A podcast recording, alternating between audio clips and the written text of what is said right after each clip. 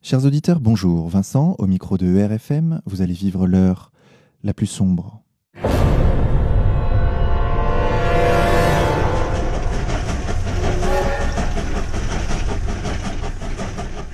Vivons-nous encore dans un état de droit? C'est la question à laquelle nous allons tenter de répondre aujourd'hui avec notre invité de la semaine, Maître Viguier.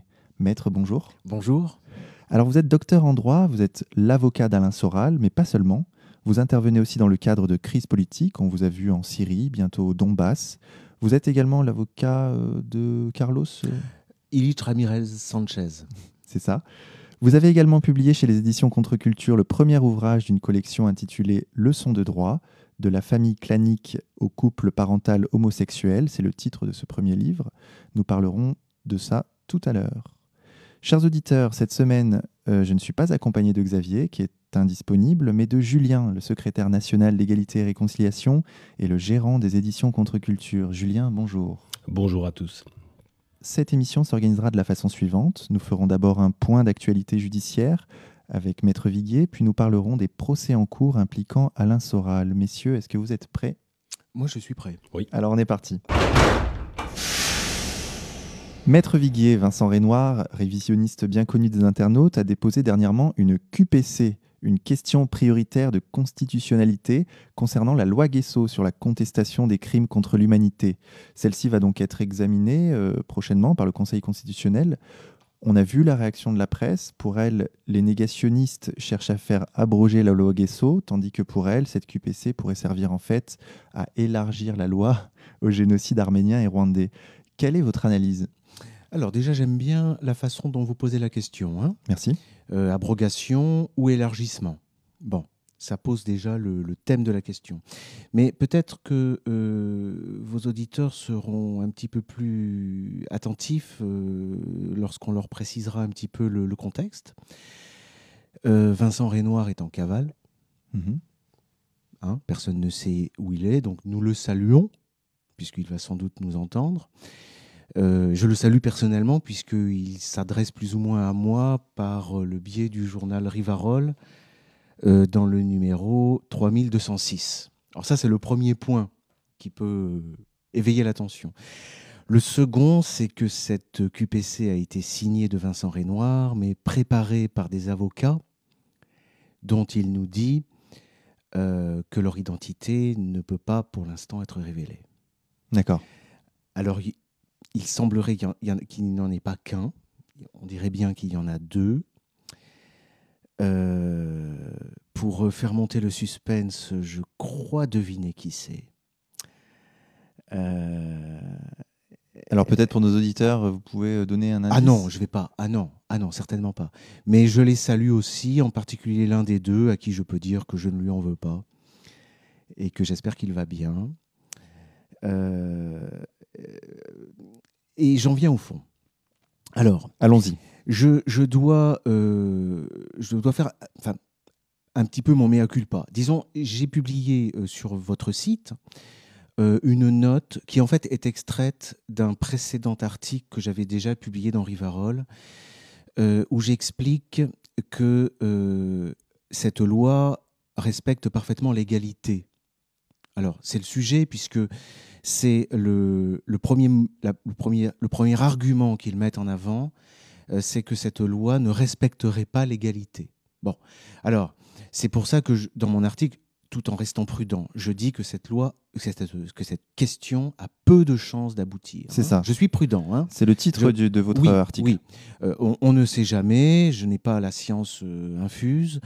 Et, et puis, comme le dit d'ailleurs euh, Vincent Renoir, je ne suis pas membre du Conseil constitutionnel ni de la Cour de cassation. Bon.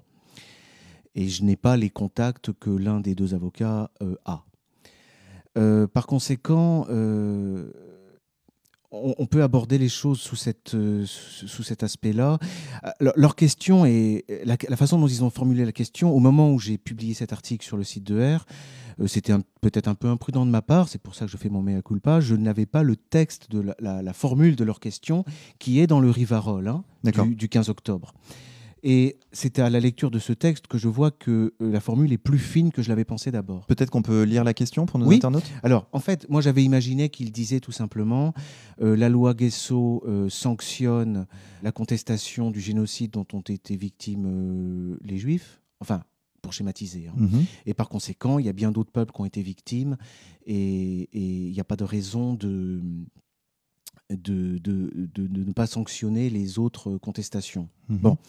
Alors heureusement, c'est un petit peu, c'est- plus, c'est plus, c'est plus fin, et, et c'est, et c'est, c'est plutôt ce que moi d'ailleurs j'avais, j'avais envisagé euh, au terme de la lecture euh, et de la réflexion autour des écrits de Robert Badinter euh, qu'il avait publié à l'époque. Euh, où la loi euh, de Sarkozy qui visait à sanctionner euh, le révisionnisme en matière de génocide arménien Mhm. Badinter avait dit attention, il y a une distinction à propos du génocide qu'ont subi les Juifs dans la Seconde Guerre mondiale, c'est que là, nous avons un jugement, le jugement de Nuremberg. Mhm. Bien. Je crois qu'il n'est pas inutile, si vous permettez. De, de faire un petit, un petit Rappel, autant, autant pour les non-juristes que, que pour les juristes, les juristes m'en voudront pas, de, de faire un petit rappel euh, de la façon dont les choses sont construites. Euh, vous avez, euh, pour commencer, euh, il faut remonter au jugement de Nuremberg. hein. Mhm. Euh, la loi Guesso interdit de remettre en question les conclusions du tribunal de Nuremberg. Alors, pas, c'est pas, c'est pas exactement ça. Le, le lien avec le jugement de Nuremberg, c'est que euh, Nuremberg se fonde. Attendez. Alors, je, je- je- je prends le texte précisément. Je, je l'ai mis dans, dans le, les leçons 3 que je suis en train de préparer euh, sur ces questions. je vous en alors, prie, maître. Le, voilà, il faut, il faut repartir de, du, de l'article 6, non pas du jugement, pardon, l'article 6 du statut du tribunal de Nuremberg, hein, qui est annexé à l'ac- à l'accord de Londres. C'est lui, c'est ce, statut qui fixe la loi qui va être appliquée par le juge de Nuremberg. Et cette loi, elle, euh, elle incrimine pour la première fois le crime contre l'humanité, qui lui-même est un, est un crime qui se greffe sur les crimes contre la paix, qui sont aussi des infractions nouvelles, et par ailleurs les crimes de guerre, qui eux sont de vieilles infractions qu'on connaît depuis, longtemps. Bon. Et le crime contre l'humanité, c'est donc, pour prendre la formule la plus générale, les persécutions pour des motifs politiques, je pense que ça vise euh, surtout les communistes, raciaux, ça peut viser les juifs, ou religieux, ça peut viser également les juifs, voyez vo- voilà ce qui est, ce qui est incriminé par euh, le, euh, ce, ce statut. Et donc, le juge de Nuremberg, en application de ces textes généraux, hein, Mhm.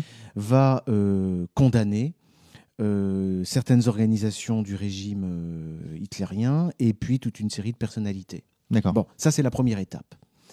Ensuite arrive la loi Guesso. Alors, la loi Guesso, elle est formulée. Euh, alors, on dira qu'elle a été pensée peut-être pour ce génocide-là, mais en tout cas, c'est un petit peu le, comment dire, pour faire déjà un petit commentaire juridique sur ce qui s'est passé à Nuremberg et sur ce qui se passe avec la loi Guesso. C'est que quand on veut euh, interdire des agissements qui se passent concrètement euh, dans la société. Par exemple, les recherches historiques qui portent sur la Seconde Guerre mondiale. Bien. Enfin, la, la négation du fait qu'il y a eu des chambres à gaz, par exemple. On ne peut pas faire une loi en disant il est interdit de dire qu'il n'y a pas eu de chambre à gaz.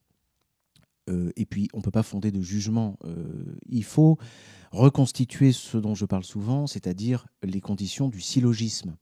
Entre, autrement dit, il faut une loi générale Mhm. qui va s'appliquer dans un cas particulier. C'est pourquoi la loi Guesso, naturellement, elle est générale.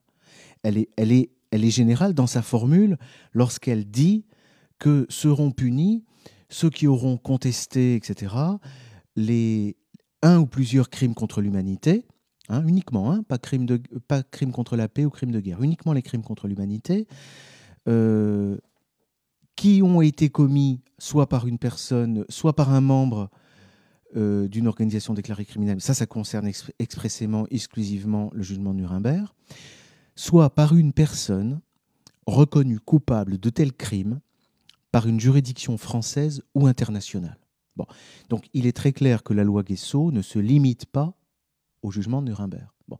Ça, euh, les mystérieux avocats anonymes qui ont rédigé la QPC l'ont vu, heureusement. Mhm. Simplement, eux, ce qu'ils disent, c'est que euh, ça vient restreindre l'application de la, la contestation de crimes contre l'humanité uniquement aux crimes qui donc ont fait l'objet d'une condamnation. Il faut que le crime soit qualifié de crime contre l'humanité pour être pour rentrer dans le cadre de la loi Guesso. Non, il faut que le non alors le, le, crime peut être qualifiable de crime contre l'humanité. Ça et, et, et, ça euh, on peut donc en discuter, etc. Euh, ça, c'est la manière large de le voir. Pour que la loi Guesso s'applique, il faut qu'un juge, et pas n'importe quel juge, un juge français ou, le, ou un juge international ait pris une sentence qui dit, dans tel cas, il y a eu crime contre l'humanité. Par exemple, contre les Polonais, les Diganes et les Juifs, il y a eu crime contre l'humanité. À cette condition-là, la contestation de l'existence de ces crimes devient condamnable. Mhm. Voilà. Donc pour les Arméniens, à ma connaissance, on n'a ni juridiction française, ni juridiction internationale qui ait dit il y a eu crime contre l'humanité et qui ait condamné quiconque. Par conséquent, ça, fait, ça, introduit une Pour les Indiens d'Amérique, il n'y a pas eu non plus.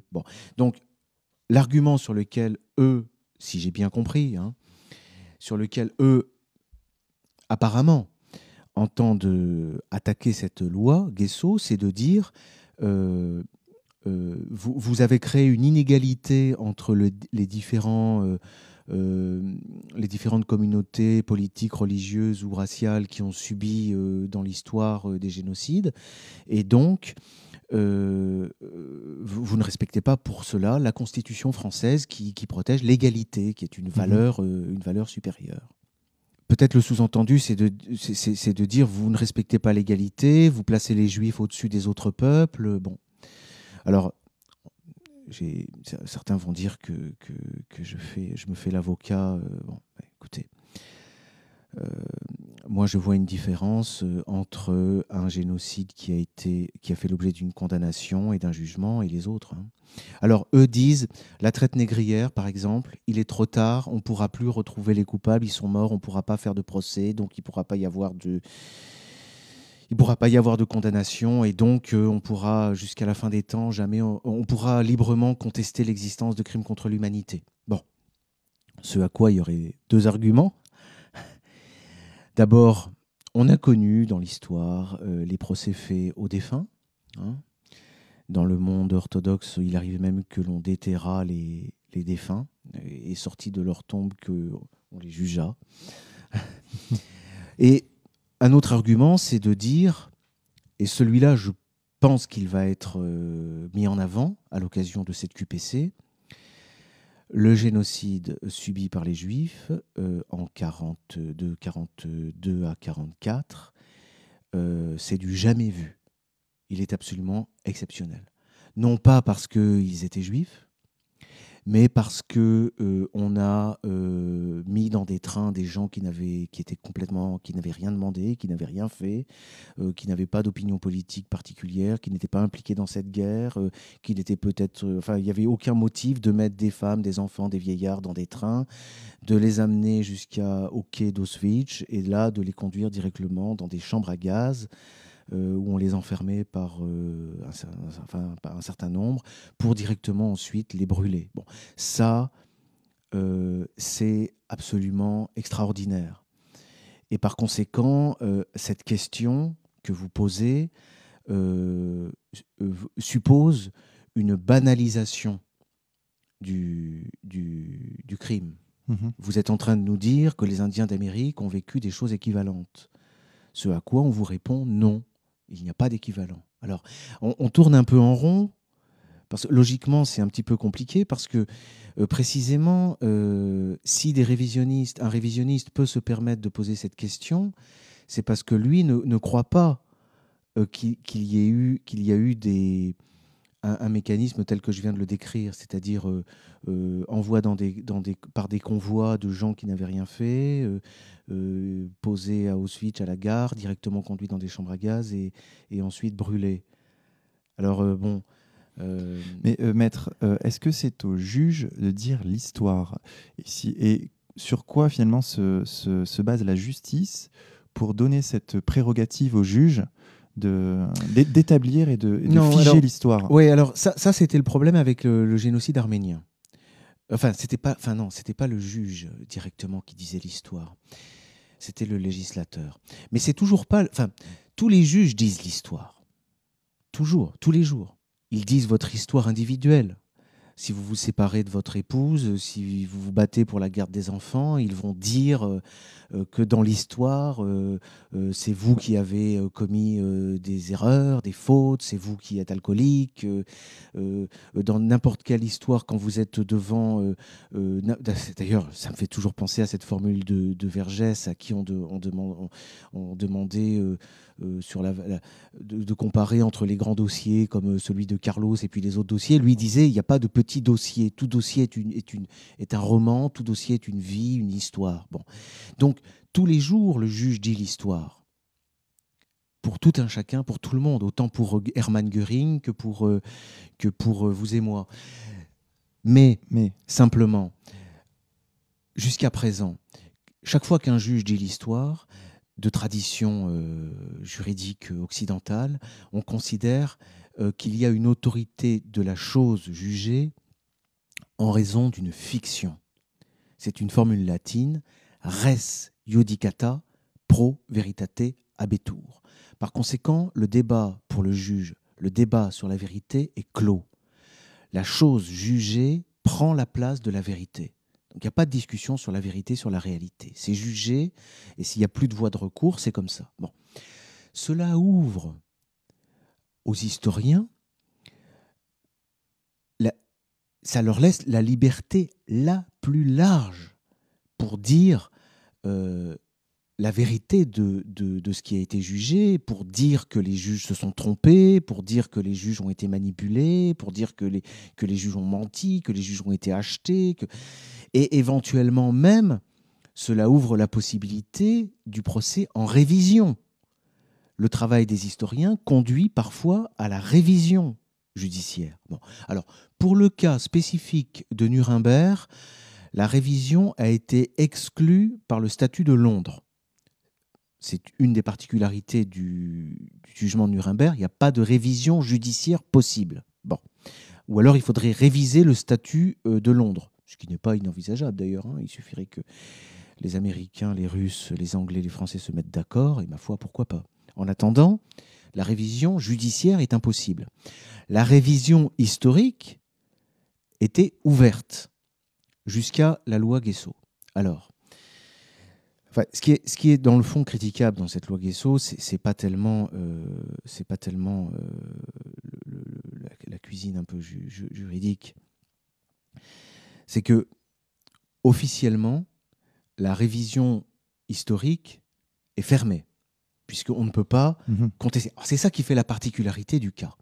Et c'est là, c'est pas le juge qui, dit l'histoire. Enfin, si, le juge dit l'histoire, mais pour le coup, sa sentence, enfin, sa sentence euh, prend une valeur, mais pas à cause du, pas, c'est pas de sa faute au juge, c'est le législateur. Enfin, c'est la mhm. loi euh, Rocard, Fabius, Guesso, et puis pas seulement. Hein.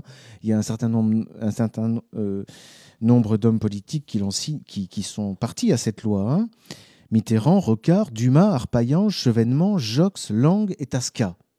quand on dit c'est la loi, c'est la loi Fabius, bon, il n'était pas, il pas, pas tout seul. Bon. Alors, ce qui est particulier, euh, c'est ça, c'est ça, c'est que certains jugements aient valeur euh, de, de, dogme, hein on peut dire de dogme, c'est-à-dire qu'il y a une censure qui s'exerce euh, sur la critique. Alors, ça, c'est le premier temps du, phénomène, mais euh, les choses sont un petit peu plus subtiles encore. Et donc, vous pensez, vous, que cette QPC sera euh, rejetée? Je connais, je, connais pas le terme juridique. Non, mais je ne suis pas pronostiqueur. Je, peu importe. Peu importe. Qu'elle soit, qu'elle soit, euh, qu'elle passe, tant, mieux, tant pis, je sais pas. Euh, qu'elle ne passe pas, je, je, c'est pas le plus important à mon, sens. Hein. Euh, ce que je, peux craindre, c'est que l'on ait fait passer effectivement la question qui avait le peut-être le moins de chances d'être retenue juridiquement et qui pouvait le plus facilement euh, soulever des débats euh, qu'on a envie de soulever en ce moment. Bon, excuse-moi, euh, excusez-moi, Monsieur Renoir. Bon, voilà, c'est mon avis. Bon, vous me répondrez par les canaux habituels, mais voilà, c'est un petit peu la, critique que je ferai. Bon, si vous voulez, le, ce qui se passe, c'est compliqué avec toutes ces lois, et c'est la même chose pour la loi qui, condamne la provocation à la haine raciale. Hein, j'en ai parlé récemment. Euh, euh, et c'est le même phénomène avec la loi Guesso. C'est que le texte, dans sa lettre, vous dit qu'il est interdit, euh, c'est la contestation de, l'existence de certains crimes contre l'humanité qui est interdite. Mais dans ces textes-là, et c'est pareil, je vous le répète pour la provocation à la haine raciale, il y a ce qu'on pourrait appeler, j'avais dit, une notion supralégislative, ou on pourrait dire un hypertexte c'est-à-dire qu'il y, a un texte sous le texte. Et c'est celui-là le plus important. En fait, et ce texte sous le texte, il n'est pas caché ou mystérieux ou non dit. Euh, lors de lors du la récente audience en juin avec euh, Forisson, euh, j'avais lu ce, texte d'Alain Jakubowicz qui donne l'hypertexte, qui explique, qui explique, je, je, le cite de mémoire, hein, qui explique, qui, met au défi quiconque de lui citer un historien qui ait été poursuivi et condamné sur le fondement de cette loi pour ses travaux sur la Seconde Guerre mondiale. Et c'est Alain Jakubowicz qui dit on peut discuter du nombre des morts, on peut discuter de la façon dont ils sont morts. Tout ça, c'est permis. Ce qui est interdit, c'est l'antisémitisme. C'est ça le, l'esprit, si vous voulez, de la loi, pour ne pas se limiter à sa lettre comme il se doit, c'est de lutter contre l'antisémitisme. Et c'est une loi qui est intégrée, cette loi Guesso, elle, dit qu'elle elle, est, promulguée, son, esprit, sa raison d'être, elle est c'est dans son titre, c'est la lutte contre le racisme et l'antisémitisme. Alors, récapitulons. Euh, sous réserve que la QPC posée soulève également le problème néanmoins de la liberté d'expression de manière secondaire. Sur le problème de l'égalité, leur idée c'est de dire c'est tout ou rien. Soit on met une, une loi Guesso pour tous les génocides de l'univers, soit on n'en met aucun. abrogation, abrogation totale élargissement. ou élargissement général. Moi, je pense que cette, façon de poser la question euh, n'est pas bonne et qu'on va leur répondre, ou on pourra leur répondre à situation inégale, traitement inégal, et c'est tout. Et on rejoint le traitement, le respect de euh, l'égalité, étant donné que c'est tant que, en fait, c'est la base du droit. Tant qu'un juge ne vous a pas condamné, vous êtes présumé innocent. Et donc, euh, malheureusement, euh, ceux qui ont été coupables de traite négrière, ou de massacre des Indiens d'Amérique, euh, tant qu'ils n'ont pas été condamnés, sont présumés innocents. Non pas devant l'histoire, mais devant les juges. Et encore une fois, la loi Guesso se grève sur les juges. Voilà. Ça me, si je peux juste oui, bien sûr, Julien, vas-y. intervenir. Moi, je suis sous le, le, coup de, le choc de ces révélations. non, mais c'est bon. Ben, écoutez, voilà. Ouais, je pense qu'on est vraiment au cœur, euh, au cœur nucléaire de, de l'affaire, parce que c'est vrai que cette question de, constitutionnalité, elle est, elle est intéressante, mais vraiment euh, au cœur de tout ça, euh, il y a le, le harcèlement le harcèlement judiciaire euh, dont, dont, tu vas parler, je crois, un peu, un peu plus, plus tard avec, euh, avec Maître Viguier. Ou non pas longtemps d'ailleurs. Ouais, assez rapidement. Euh, et ce harcèlement judiciaire, aujourd'hui, il prend des formes. On a parlé de, de, Vincent Renoir, on pourrait parler évidemment de Dieudonné, on pourrait parler de, de Hervé Rissen aussi. Oui. toujours. Même, même, d'Alain Soral. Ouais, même d'Alain Soral, et je pense qu'on va d'ailleurs y passer très rapidement. Euh, au cœur de, ce harcèlement, on a quand même toute une myriade de parties civiles et d'associations euh, qu'on peut qualifier quand même très facilement et de façon même, euh, aujourd'hui c'est prouvé, euh, ce sont des associations communautaires. la question de la communauté est quand même aussi une question centrale dans, tout ça, puisque on a quand même une constitution en France aujourd'hui dont l'article 1 est, est quand même très clair sur les questions de communautarisme. Hein. la République est une et indivisible. Et, cette question-là est quand même euh, problématique par rapport à ce harcèlement euh, judiciaire communautarisé euh, à outrance, avec, bah, comme l'a expliqué Maître Viguier, cette question sous-jacente et jamais vraiment dite, mais, mais qui est le, cœur du débat, cette question de l'antisémitisme.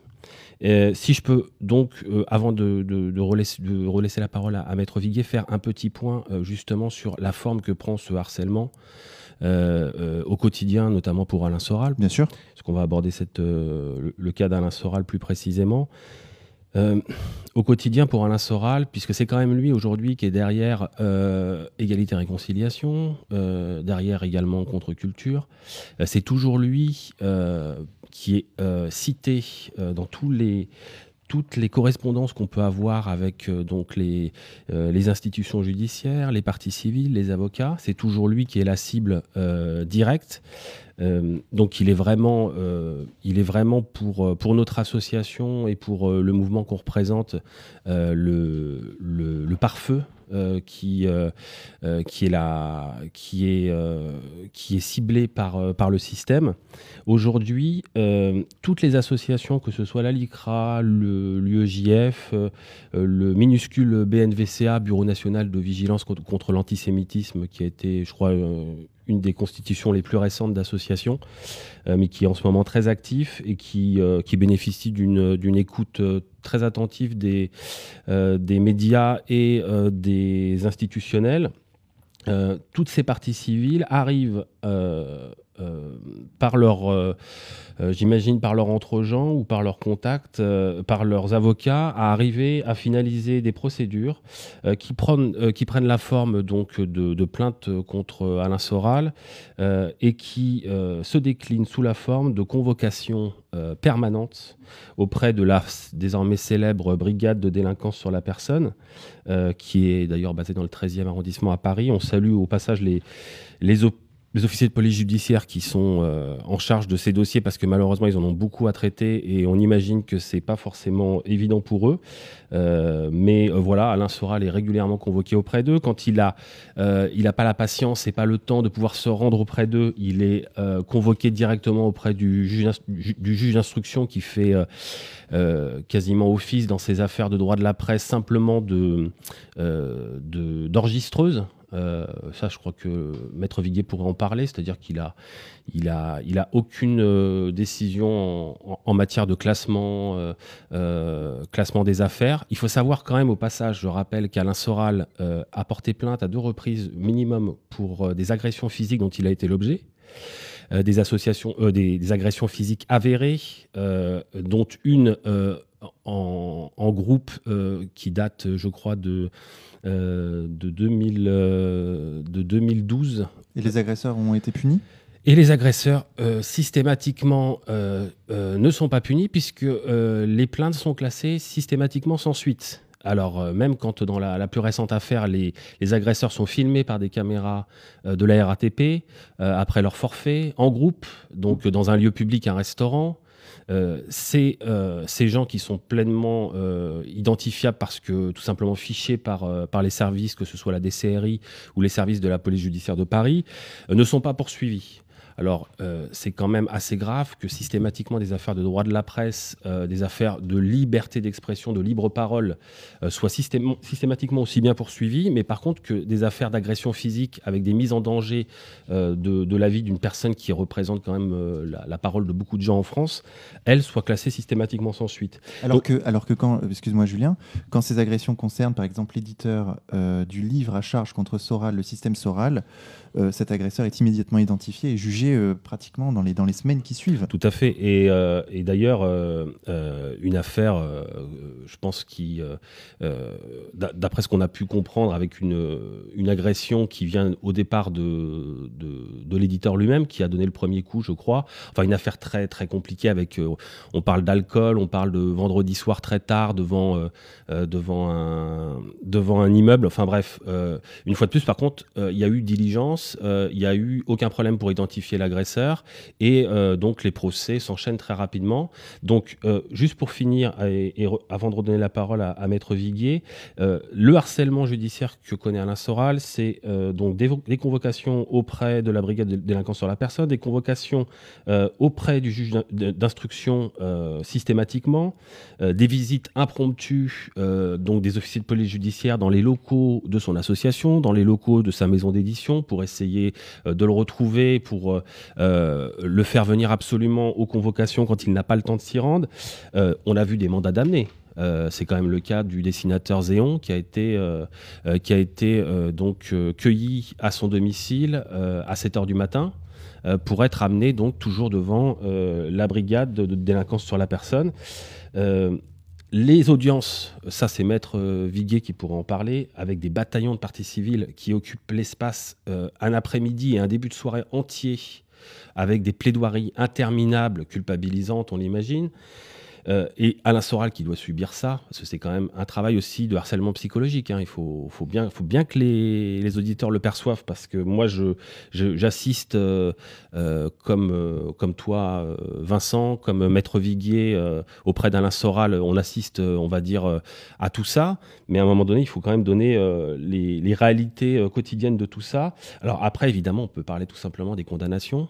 Euh, qui commencent à s'enchaîner et évidemment des, euh, des avis d'huissier qui en découlent et qui, et qui sont là tout simplement pour mettre euh, Alain Soral dans une situation où il est tout simplement ruiné et où il est dans une difficulté financière qui est absolument pas proportionnelle par rapport à ses revenus. Ça aussi, je pense que Maître Viguier pourra en parler. La prison bientôt, dernière question. Désolé un petit peu de, prendre la parole, mais j'avais envie vraiment de. C'est important. Donc la prison bientôt, parce qu'il y a des, quand même des, affaires de jour amende qui sont, euh, qui sont en jeu. Euh, et ça, bon, euh, c'est c'est quand même très symbolique. Donc voilà, moi, je, je, voulais simplement prendre un peu de temps pour, pour faire comprendre tout ça aux auditeurs. Alors merci beaucoup, Julien, pour ce topo qui était absolument nécessaire.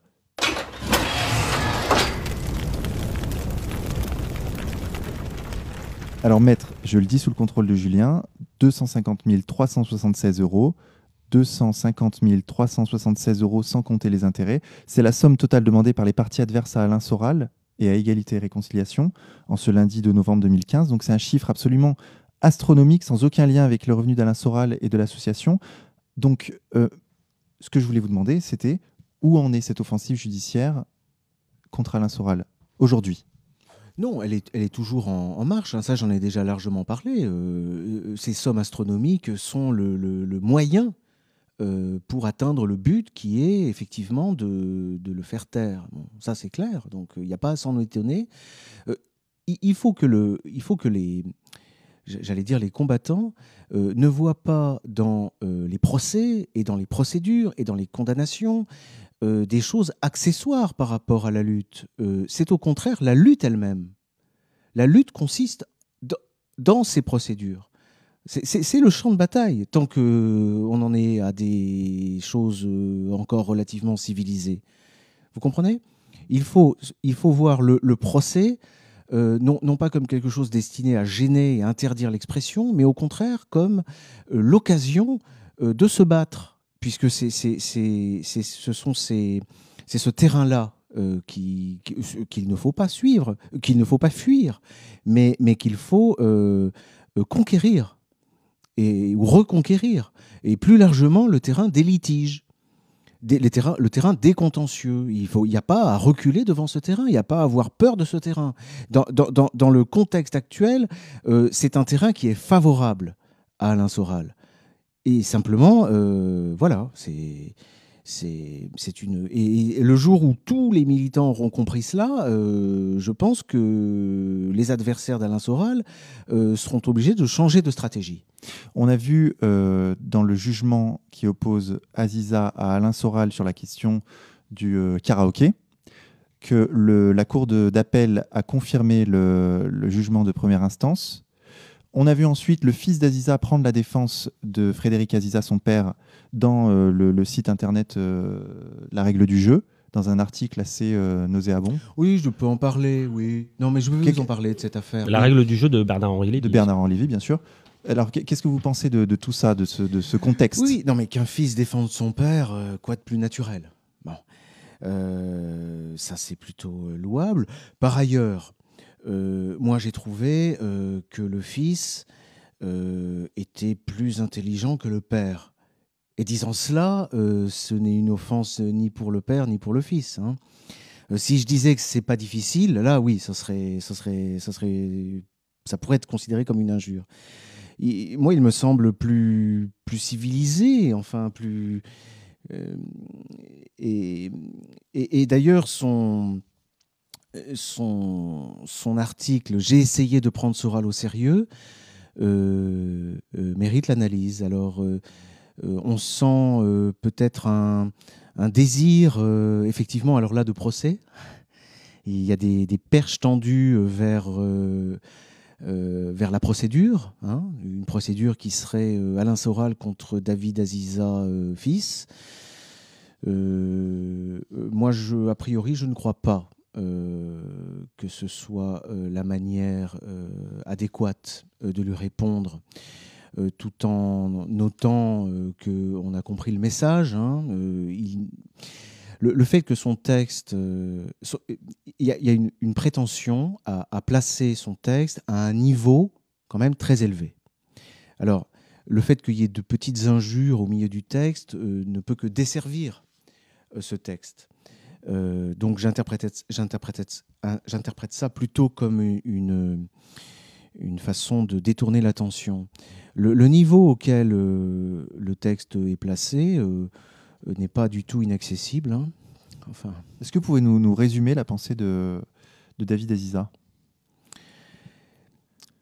C'est dans l'immédiat, non.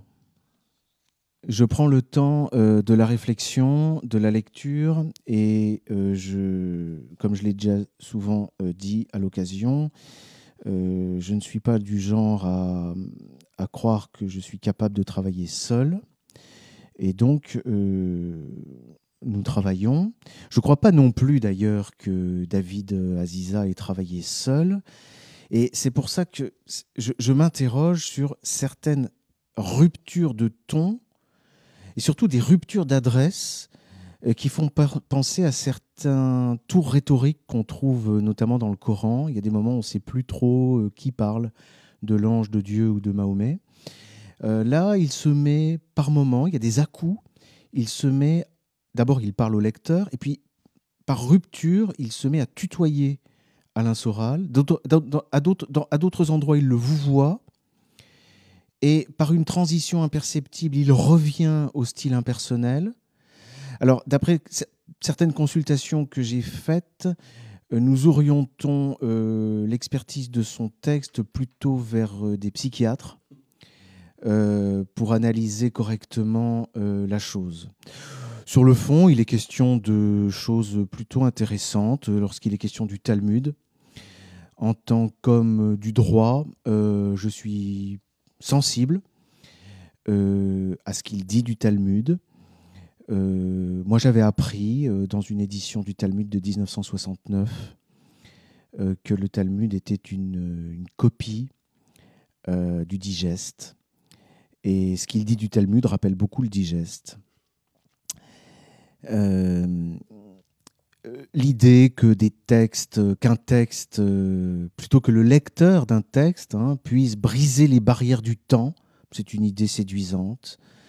Euh, que la juxtaposition de deux textes euh, euh, permet à des maîtres ayant vécu à des époques très différentes de dialoguer et dialoguer avec leurs lecteurs. Ça, c'est une idée également. Tout ça n'a rien de proprement ni talmudique ni judaïque. Ensuite, il est question c'est toujours un peu compliqué. Moi, j'ai pas envie de, personnellement, hein, en tant qu'avocat, d'entrer dans le détail de, ces questions entre euh, comment définir l'antisémitisme par rapport aux juifs, euh, comment définir les juifs par rapport aux antisémites. Alors, on a plusieurs critères qui sont avancés, euh, la religion, tout ça mérite discussion, évidemment. la race, également, également discussion. Moi, moi j'ai trouvé ce texte intéressant. Voilà, je le dis franchement. Euh, si, euh, comme je suis avocat, je dois dire à David Isaac Aziza que s'il a un avocat, un conseil habituel, euh, je le prie de transmettre le contenu de cette émission à son avocat, qui pourra rentrer en contact avec moi directement. Maître Viguier, une autre affaire un peu extravagante. nous avons le choix, plus d'une vingtaine d'affaires. On a une vingtaine d'affaires. moi, il y en a une qui m'intéresse particulièrement et je voudrais que, que, les auditeurs analysons cette que nous l'analysions ensemble. C'est celle qui oppose euh, Alain Soral à Louis Alliot, car vous savez qu'Alain Soral est suspecté de, de, connivence avec le Front National. Or, justement, il est, il est donc en conflit ouvert avec euh, le numéro 2, ou le numéro, d'ailleurs, je ne sais pas quel numéro c'est, euh, du Front National, Louis Alliot. Et il y a eu des conclusions un peu, un peu, il y a eu des conclusions un peu étranges. Est-ce que vous pouvez nous, nous résumer ces conclusions? Qu'est-ce qu'on a le droit de dire sur Louis Alliot Oui, voilà. Euh, devant le désarroi euh, de la, des militants euh, qui m'a été répercuté, et visiblement, mon explication vidéo n'ayant pas suffi, à la demande générale, pour que la clarté soit parfaite, je vais tenter une nouvelle fois de faire le tri entre ce que les magistrats français estiment être une injure et ce qu'ils estiment ne pas être une injure.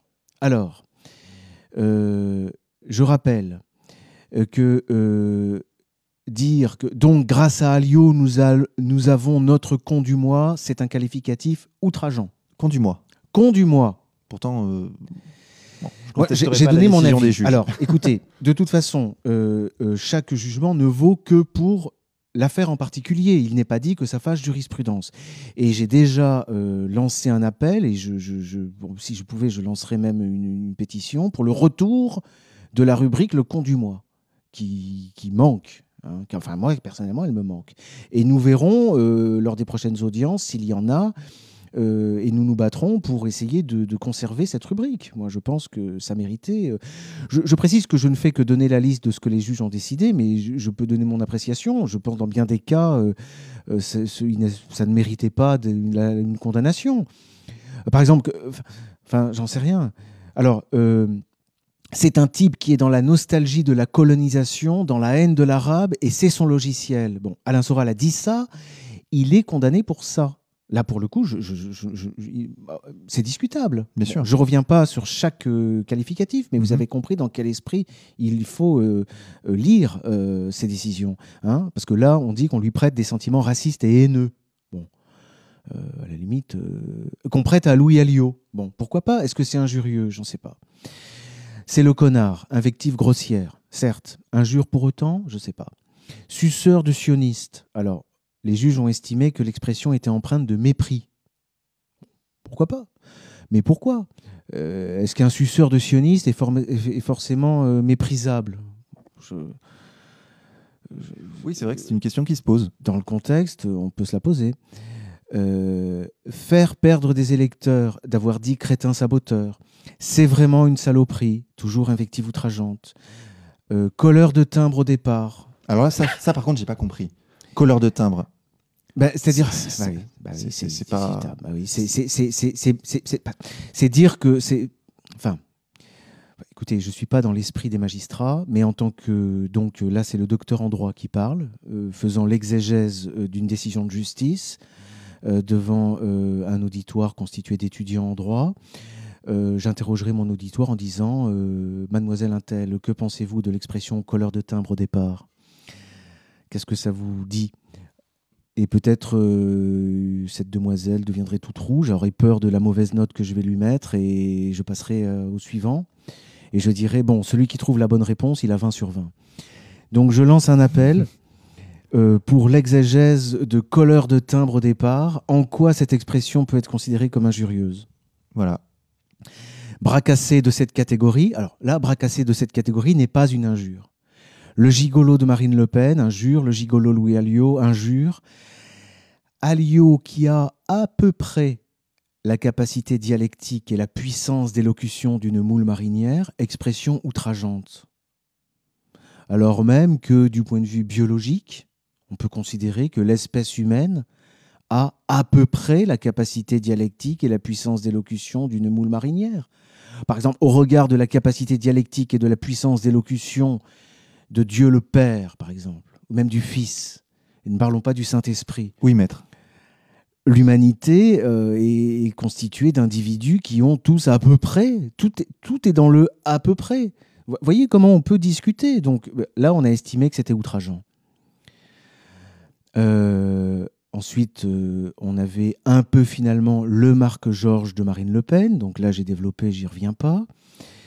Euh, saboteurs qui ont fait un sale boulot. Alors ça, c'était ça, ça, ça passait ça. Saboteurs qui ont fait un sale boulot et qui sont malheureusement numéro 2 du front et dans son lit, dans le lit de Marine Le Pen. Ça, dire de quelqu'un qu'il est dans le lit de Marine Le Pen, ce n'est pas une injure. Mais, mais attention, attention, ce n'est pas une injure. Euh, pour ce juge-là, contre, contre Louis Alliot. Mhm. Mais demain, euh, euh, Alain Soral peut dire la même chose euh, de nouveau contre Louis Alliot. Il n'y a pas jurisprudence. La jurisprudence n'existe pas en droit français. Il y a autorité de la chose jugée pour, pour, pour chaque cas, mais il faut qu'il y ait identité de partie, de cause. enfin là, c'est la règle des trois, des trois unités. Bon. Niveau de crétinerie, injure. Dire d'Alio qu'il incarne le fond du panier de la bêtise et l'inverse même du génie français. Alors, dire de quelqu'un qu'il incarne l'inverse même du génie français, ça a été jugé outrageant. Bon, moi je trouve qu'il y a du style dans la formule, mais c'est mon, mon avis, ça me regarde. C'est, je pense que dire petit bonhomme, ça a été considéré comme du mépris. Petit bonhomme. Petit bonhomme. C'est mignon, bah, petit bonhomme. Oui, mais c'est alors soit c'est bonhomme qui passe pas, soit c'est petit. Soit c'est l'alliance de petit et de bonhomme, ça fait petit bonhomme. Je... Terme de mépris. Voilà. Punching ball. Alors, parce qu'il remercie Louis Alliot de lui avoir euh, servi de punching ball, de défouloir et de crachoir assez pratique. Alors, moi, ce qui m'avais marqué, je l'avais dit dans la vidéo, mais alors peut-être les. C'est vrai, tout est dans la répétition. Il faut rappeler, il faut rappeler. Et dirait certains professeurs dans la révision. Quand on a vu une fois, on n'a rien vu. Il faut voir, voir et revoir. C'est léguer, léguer, reléguer. Ça fait du bien. Dire ça fait du bien, c'est considéré comme du mépris. Bon, discutable, mais c'est jugé. C'est jugé et pour l'instant, c'est ce qui fait autorité. Hein. Voilà. Mais pourtant, euh, mais la liste est terminée. Plus sérieusement. Ah mais ces propos, peut pas faire plus sérieux. Euh, bien sûr, mais ces propos ont été tenus dans le cadre d'une polémique politique qui concernait. Oui, absolument. Et, moi qui moi qui m'y connais peu en droit, je m'étonne que ces propos aient été condamnés. Enfin, c'est-à-dire, expliquez-nous. Vous vous y connaissez peu en droit, c'est le lot de, du commun. Oui, bien sûr, c'est pour, ça, pour ça que je pose, pour ça que je pose ma question. Euh, le droit, c'est quand même un océan. D'accord? Donc, euh, personne, euh, enfin, celui qui dira qu'il connaît tout le droit, là, lui aussi, on peut l'orienter peut-être vers l'expertise psychiatrique. Vous vous y connaissez peu en droit, je pense que ça va changer au fur et à mesure que vous suivrez vos, leçons de droit Mes, leçons, euh, puisque c'est quand même le but, hein, c'est faire un travail d'éducation. Je le répète, c'est important.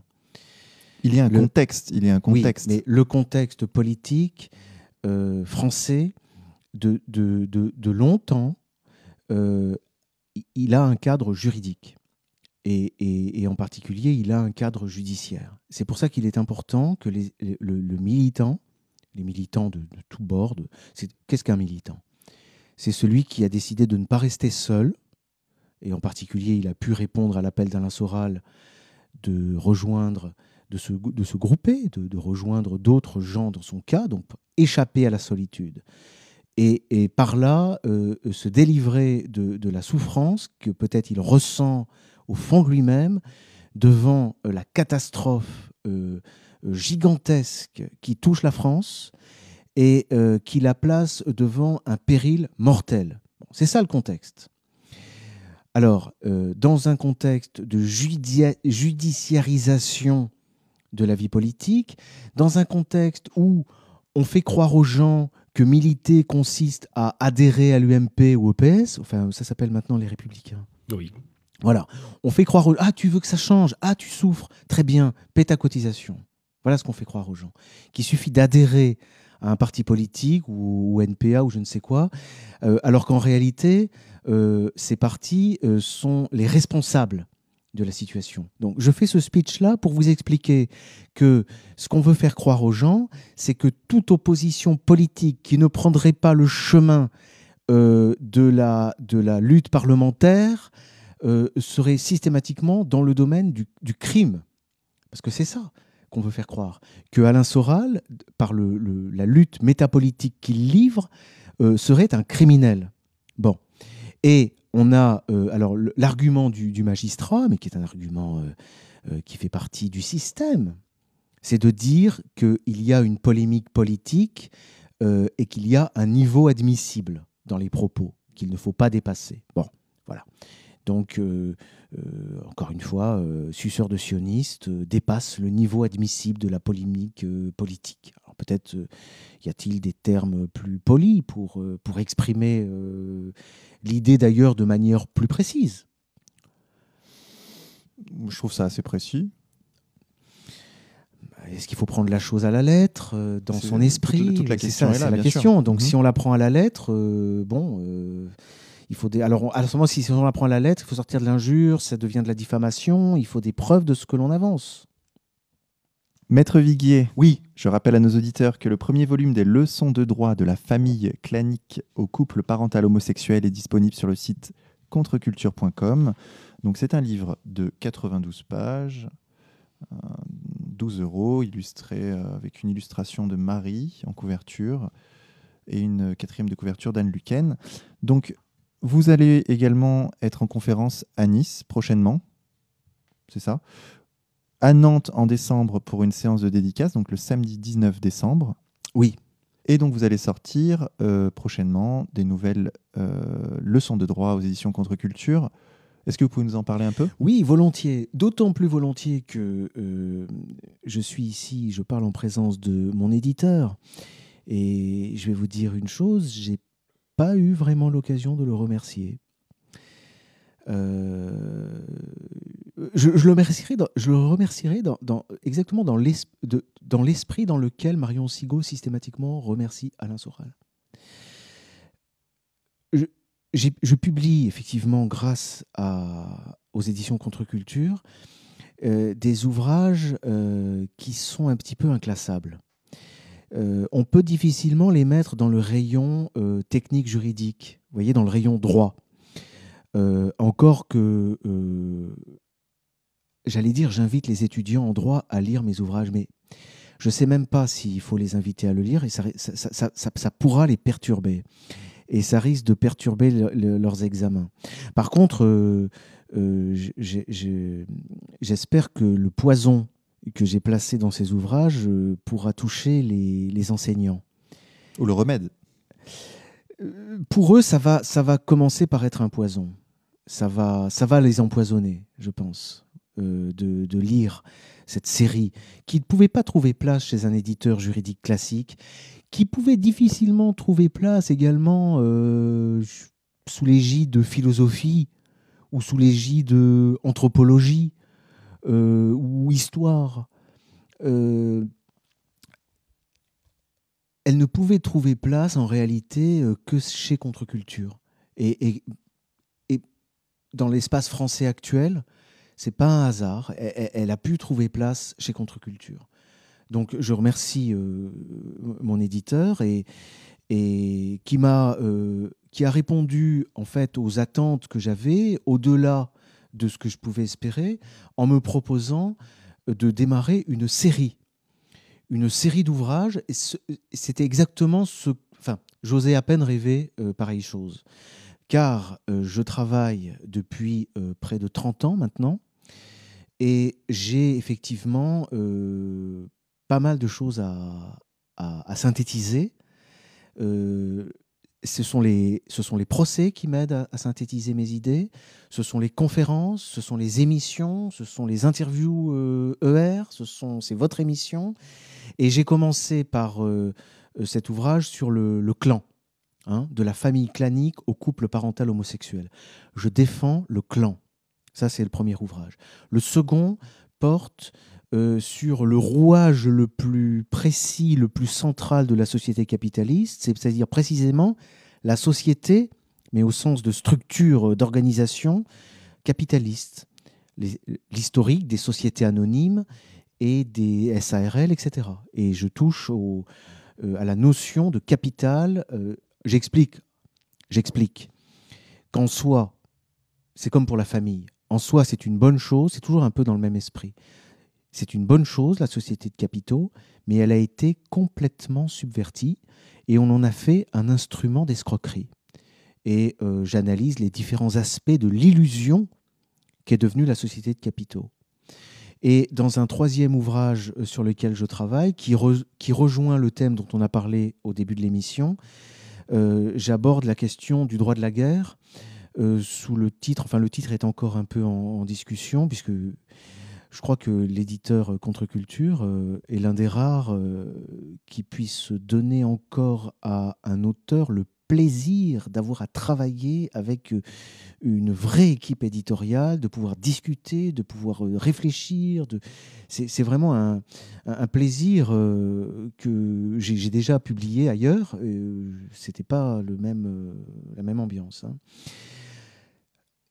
Donc, euh, terrorisme, sans doute que ça portera sur le terrorisme, et ça contiendra en chapitre, normalement chapitre 8, chapitre final, un article auquel je renvoie, parce que j'y donne mon avis au sujet justement de ces crimes contre l'humanité, et euh, figurera dans l'ouvrage ce chapitre qui actuellement est dans la colonne décryptage du site d'ER, et qui porte le titre Crimes contre l'humanité, terrorisme et mutation du droit international. Voilà. Maître Viguier, merci beaucoup pour avoir accepté notre invitation. C'est moi qui vous remercie. Julien, merci également d'être venu. Merci, merci à, Maître Viguier pour, euh, euh, pour sa participation à, à, tout ce que fait Égalité et Réconciliation et à Contre-Culture. Merci à toi, camarade. Chers auditeurs, nous nous retrouvons la semaine prochaine avec comme invité Antoine Martin, auteur lui aussi Contre-Culture. Nous parlerons de la nécessaire insoumission chrétienne face aux nouvelles théologies. Nous allons conclure cette émission en musique sur les notes de Lamota. Le morceau s'appelle Série Noire, tiré de l'album Bande Originale, disponible en téléchargement sur contreculture.com. Bonne écoute à tous et à la semaine prochaine.